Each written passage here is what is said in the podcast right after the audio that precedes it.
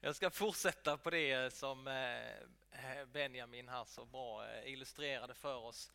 Vi har använt oss av den här bilden som vi sen också kommer ha kvar här i församlingen. Vi kommer återvända till de här, den här femhörningen, de här fem tjänsterna som vi vill se levande här i församlingen. Och nästa bild kan vi också se.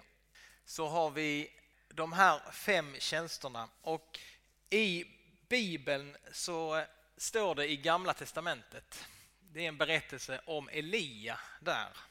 Elia han var ju profet. Eh, när han hade lämnat, han fick också vara med om en himmelsfärd på samma sätt som Jesus fick sen. Elia var med om en himmelsfärd, han blev uppryckt i himlen. Och sen står det då, vem, eller det står att Elisha, hans eh, profetlärjunge, han fick ta upp Elias mantel och så fick han fortsätta Elias tjänst.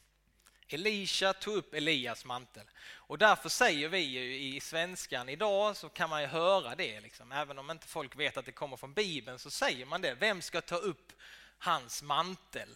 Om det är någon som har lämnat eller vem ska ta upp den här personens mantel? Vem ska föra vidare det den här personen har gjort? Vi använder det i svenskt tal. Men det kommer ju därifrån. Och när Jesus gjorde sin himmelsfärd så är det också väldigt naturligt att fråga sig, vem ska ta upp Jesu mantel?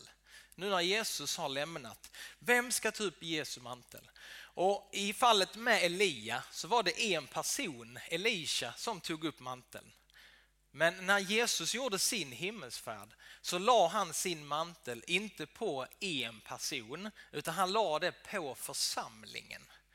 Det är alltså inte en person som ska ta upp manteln och fortsätta Jesu tjänst utan han la det på församlingen och eh, den här texten i Efesierbrevet den är faktiskt kopplad till just eh, Kristi himmelsfärds eh, när han åkte upp och då gjorde han några till apostlar, och profeter, evangelister, herdar och lärare. Jesus han fungerade fantastiskt i alla de här tjänsterna men vi behövs allihopa för att vi ska kunna återspegla Jesus på det sättet. Och idag så ska vi då stanna upp inför läraren.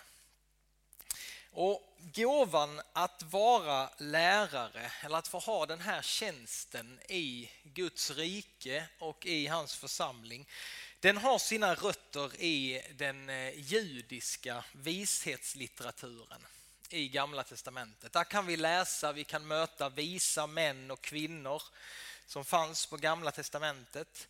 Vi kan läsa vishetslitteraturen som består av Ordspråksboken, Jobb och Predikaren.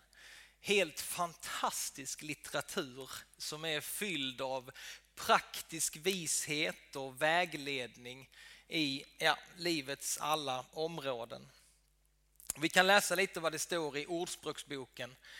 Där får man se relationen mellan lärare och elev och man använder det som en relation mellan far och son.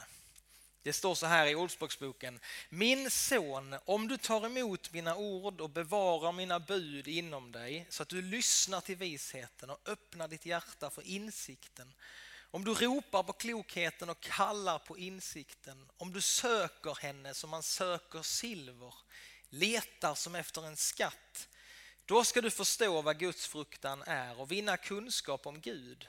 Ty det är Herren som skänker vishet. Från hans mun kommer kunskap och insikt. Och vi fortsätter Ordspråksboken, det står det Min son, glöm inte vad jag lärt dig, bevara mina bud i ditt hjärta. Och vi fortsätter, där står i kapitel 4 Min son, lyssna till vad jag säger, hör noga på mina ord, släpp dem aldrig ur sikte, bevara dem djupt i ditt hjärta, ty de ger liv åt den som finner dem och läkedom åt hela hans kropp. Och ur denna vishetstradition Eh, i Gamla Testamentet så växer det sen också fram det som vi ser i Nya Testamentet och på Jesu tid. Det växer fram inom liksom judendomen rabbiner som vi kan se fanns på Jesu tid. Alltså rabbis eller mästare, lärare som gick runt. De var visa personer som kunde undervisa på ett speciellt sätt från Guds ord och så kunde de lära ut hur man levde livet på ett eh, gott sätt. Och Jag tänker att det är, det är därifrån vi ska liksom hämta bilden av lärare idag. För att vara lärare, det handlar inte bara om att lära ut liksom, teoretisk kunskap. Det är så mycket vi tänker i vår kultur idag. Idag så vi värderar väldigt mycket, väldigt högt den teoretiska kunskapen. Men när Jesus vandrade med sina lärjungar och i den hebreiska kulturen i gamla testamentet så handlade lärande mer om en en handledning i livet och att omforma liksom, teoretisk kunskap till livskunskap. Det var liksom först då man kunde tala om vishet. Alltså om man lärde sig att, att om det resulterade i på något sätt ett nytt sätt att leva, då kunde man tala om en vis person. Om det fick liksom praktiska konsekvenser, då hade man uppnått liksom verklig vishet. Och när Jesus då kom hit så valde han att leva nära sina lärjungar under eh, dygnets alla timmar. Och lärjungarna som följde Jesus, de studerade sin mästare. Inte bara vad han sa, hans ord, utan också hur han rörde sig, hur han åt sin mat, hur han vilade, hur han prioriterade, hur han mötte andra människor.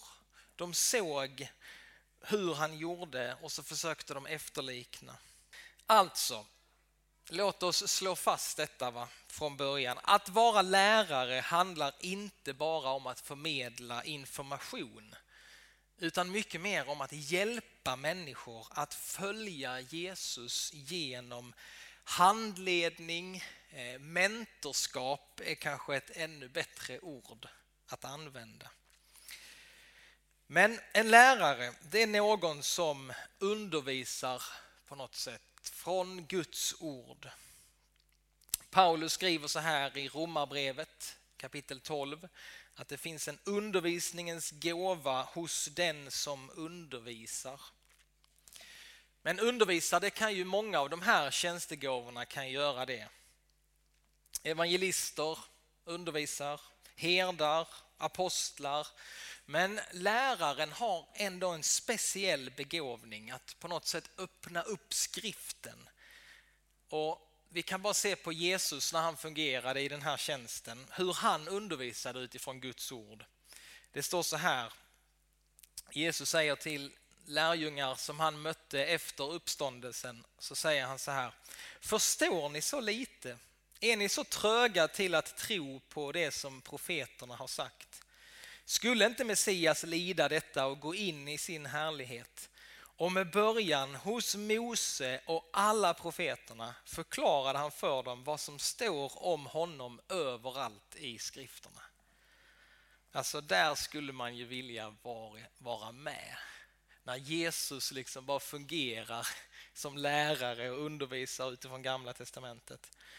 Och när de här lärjungarna hade fått lyssna på den här undervisningen så sa de till varandra, brann inte våra hjärtan när han talade till oss på vägen och utlade skrifterna för oss. Brann inte våra hjärtan. Alltså en lärare har en förmåga att öppna upp skrifterna, dela sanningens ord och genom den helige ande så, så kan det liksom få bränna till i människors liv när en lärare är igång och undervisar. En lärare kan också undervisa utifrån den, den sunda läran. En lärare är mån om att det är, liksom, att det är rätt lära som predikas. Paulus skriver i andra Timoteusbrevet Gör allt du kan för att bestå provet inför Gud som en arbetare som inte har något att skämmas för, en som rätt utlägger sanningens ord. Och i Titusbrevet kan vi läsa, men du ska tala om för dem vad den sunda läran kräver. En lärare har på något sätt en omsorg och vill bevara den sunda läran, bevara liksom evangeliet om Jesus Kristus. Och en lärare har en förmåga att föra det vidare till andra. Andra Timoteusbrevet står det så här. Det du har hört av mig i många vittnens närvaro, det ska du anförtro åt pålitliga människor som kan lära ut det i sin tur. Alltså vilken eh, kraft det finns här. Att få lära ut men sen också, låt det inte stanna där utan du ska lära andra. Du ska lära vidare till andra. En lärare ger vidare till andra som sen också kan ge vidare. Tänk så viktigt va? att lärartjänsten får vara aktiv i vår församling. Och som alla de andra tjänsterna så finns det, kan man liksom se många olika nivåer av denna tjänst. Vi vill ju att den här tjänsten ska fungera här den som predikar här hos oss på våra gudstjänster. Där vill vi att lärartjänsten ska fungera på något sätt.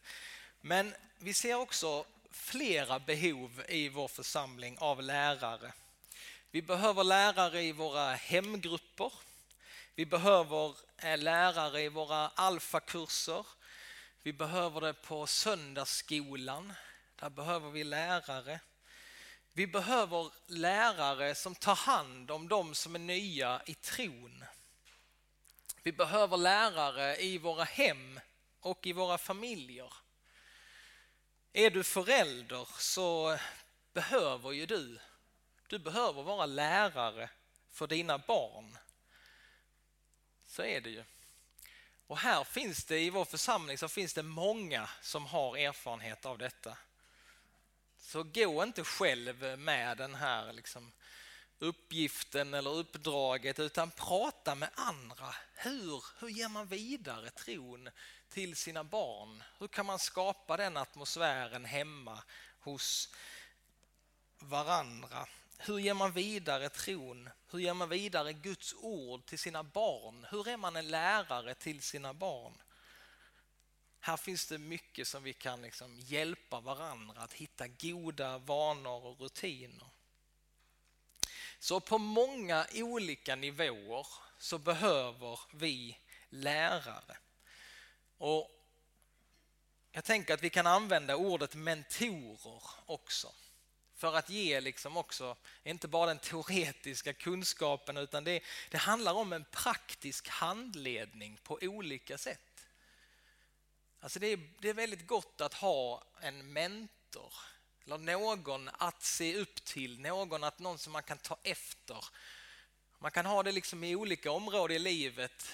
Man kan ha en mentor i föräldraskap eller i ja, många olika sätt. Kan man hitta liksom förebilder och mentorer. Och Vi får fråga oss idag, har du hittat din mentor i livet? Har du det? Har du förebilder, någon som, kan, som du kan vända dig till och som kan lära dig? Har man hittat en mentor så kan man också fundera på vem, vem ska jag vara mentor för? Det är kanske någon som jag, jag kanske kan få hjälpa någon med mina erfarenheter. Och Om vi ser på Paulus han är ju en central person va, i Nya Testamentet. Om man ser på Paulus så fungerade Barnabas som en mentor till Paulus. Alltså Barnabas, han var ju en fantastisk person och Paulus, han hade förföljt den första kristna kyrkan. Han var ju fylld av vrede, han ville döda de kristna. Så att Paulus han var inte så populär bland de kristna. Men sen får ju Paulus själv möta Jesus, han blir en kristen och så vill han ju plötsligt vara med hos de kristna. Och de litar ju inte på Paulus. Nej, nej, nej, nej, han kan vi inte släppa in. Men då står det att Barnabas tar hand om Paulus och Barnabas, Barnabas han går i god för Paulus. Jo, men ni kan lita på honom. Och Barnabas tar med sig Paulus till församlingen i Jerusalem och släpper in Paulus i värmen. Så Barnabas får fungera på ett fantastiskt sätt, liksom ta hand om Paulus. Och sen eh, är det inte så att Paulus bara sätter igång och predikar direkt, utan han har en rätt så lång period i, Eh, där han förbereder sig inför sin tjänst. Det är nog 13 år som Paulus förbereder sig. Och Barnabas, när Paulus har varit liksom, han har inte, liksom, vi vet inte så mycket vad Paulus gjorde den tiden, men Barnabas han har den här känslan och efter en tid så tänker Barnabas, nu är det dags för Paulus. Nu ska vi liksom, nu måste han komma igång med sitt uppdrag. Och då åker Barnabas till Paulus och så eh, tar han med honom och de åker iväg på första missionsresan, Barnabas och Paulus. Så vi ser att Barnabas han fungerar som den här mentorn, läraren till Paulus. Och sen kan vi få se att Paulus han fungerar ju som en väldig mentor, lärare för Timoteus. Och han kallar i sina brev till Timoteus så skriver han min son. Alltså den här lärarrelationen som vi ser i Ordspråksboken, far och son. Det är den väldigt nära relation. Och då tänker jag att du och jag, vi får vara Paulus, vi får tänka där. Vi behöver någon Barnabas i våra liv. Vem är din Barnabas? Alltså någon som kan faktiskt vägleda oss och hjälpa oss. Vi behöver någon mentor. Och sen behöver du också någon Timoteus i ditt liv. Alltså få ta emot och sen att också kunna faktiskt ge vidare till andra. En lärare den personen som kan fungera i den här tjänstegåvan har ju en speciell kärlek till Guds ord. Läraren är den som framhåller liksom att Guds ord det är viktigt och Guds ord det är relevant i vår tid. Och en lärare vill gärna hjälpa människor liksom att komma igång med bibelläsningen. För det är viktigt med Guds ord. Och som vi har redan varit inne på så behövs det lärare på olika nivåer i våra liv i församling. Och några lärare som just nu fungerar på liksom en global nivå över hela världen det är grundarna till eh, det här projektet som heter The Bible Project. Jag vet inte om ni har eh, stött på det men det är några i, eh, som, har, som gör lite korta filmer om varje bok i Gamla Testamentet och i Nya Testamentet. Det är ett helt fantastiskt projekt som de håller på med och som har fått en jättespridning. Eh, och det översätts till svenska nu, man kan och massa olika språk. Och jag är så enormt tacksam för de här lärarna som har gjort det här möjligt och som skänker iväg det här liksom till alla människor. För den stora vinsten med det här, The Bible Project, det finns ju hur mycket som helst undervisning man kan hitta på nätet. Alltså med präster och pastorer som undervisar och som lägger ut alla bibelord i hela Bibeln liksom, kan man hitta på nätet. Men den stora vinsten med The Bible Project det är att de hjälper människor att liksom ta upp sin egen bibel och så läsa själv. För de ger en vägledning till så här kan du tänka, det här kan du vara uppmärksam när du själv läser. De ger en fantastisk vägledning till att själv läsa Bibeln. Och för mig har det blivit Alltså det har blivit så mycket mer spännande och lustfyllt att läsa Bibeln när jag gör det eh, tillsammans med deras korta filmer. Har du inte upptäckt detta så hoppas jag att du vill göra det. För det kan vara svårt när man själv ska, vad ska jag läsa i Bibeln? Och det är precis som att de, de tar en vid handen och så hjälper de en att eh, försöka förstå och förklara men att det blir att jag själv läser. Så det finns lärare på global nivå och så finns det på olika nivåer att vi får hjälpa varandra att eh, läsa Guds ord. Vårt folk i Sverige, för eh, länge sedan så var vi ju alla på något sätt bevandrade i Bibelns ord. Alla kunde ju de bibliska referenserna som vårt samhälle fortfarande, vår kultur är helt fylld av de här bibliska referenserna. Och nu är det så att vi har kvar alla de här referenserna men det är ingen som förstår dem. Alltså vad händer när en modern svensk ska läsa Torgny Lindgren eller P.O. Enquist eller Sara Lidman eller August Strindberg? Jo, man läser texten idag men så missar man alla uppenbara bibliska referenser som finns där. Texten talar liksom inte riktigt på samma sätt som förut. För de, de här författarna de, de liksom förutsåg ju på något sätt att alla kunde de här referenserna, bibliska kopplingarna. Så det finns många olika orsaker till att man kan läsa Bibeln. Men jag ser och vi ser både utanför kyrkan men också i kyrkan, vi som är kristna. Det finns ett enormt bildningsbehov i vårt land och i vår tid. Vi som är kristna, vi behöver börja läsa vår bibel igen. Ta fram den återigen, få låta bibeln få forma vår världsbild. Låta Guds rike, hans ord få forma oss. Så vi behöver verkligen de här som har den här gåvan och tjänsten att, att vara lärare, att få ge vidare. Inte bara teori utan praktisk vishet i hur man följer Jesus. Låt oss be tillsammans. Ja, Herre, vi tackar dig för ditt ord och vi tackar dig för det liv Jesus som du levde och hur du undervisade, du vägledde lärjungarna genom ditt liv. Herre, vi ber att du ska också hjälpa oss Hjälp oss att följa dig, Herre. Hjälp oss att få, få den här nyfikenheten på nytt, att få lära, lust att få läsa ditt ord, Herre. Vi ber om det. Över vår församling, över kristenheten i Sverige, att vi på nytt ska få återvända till ditt ord.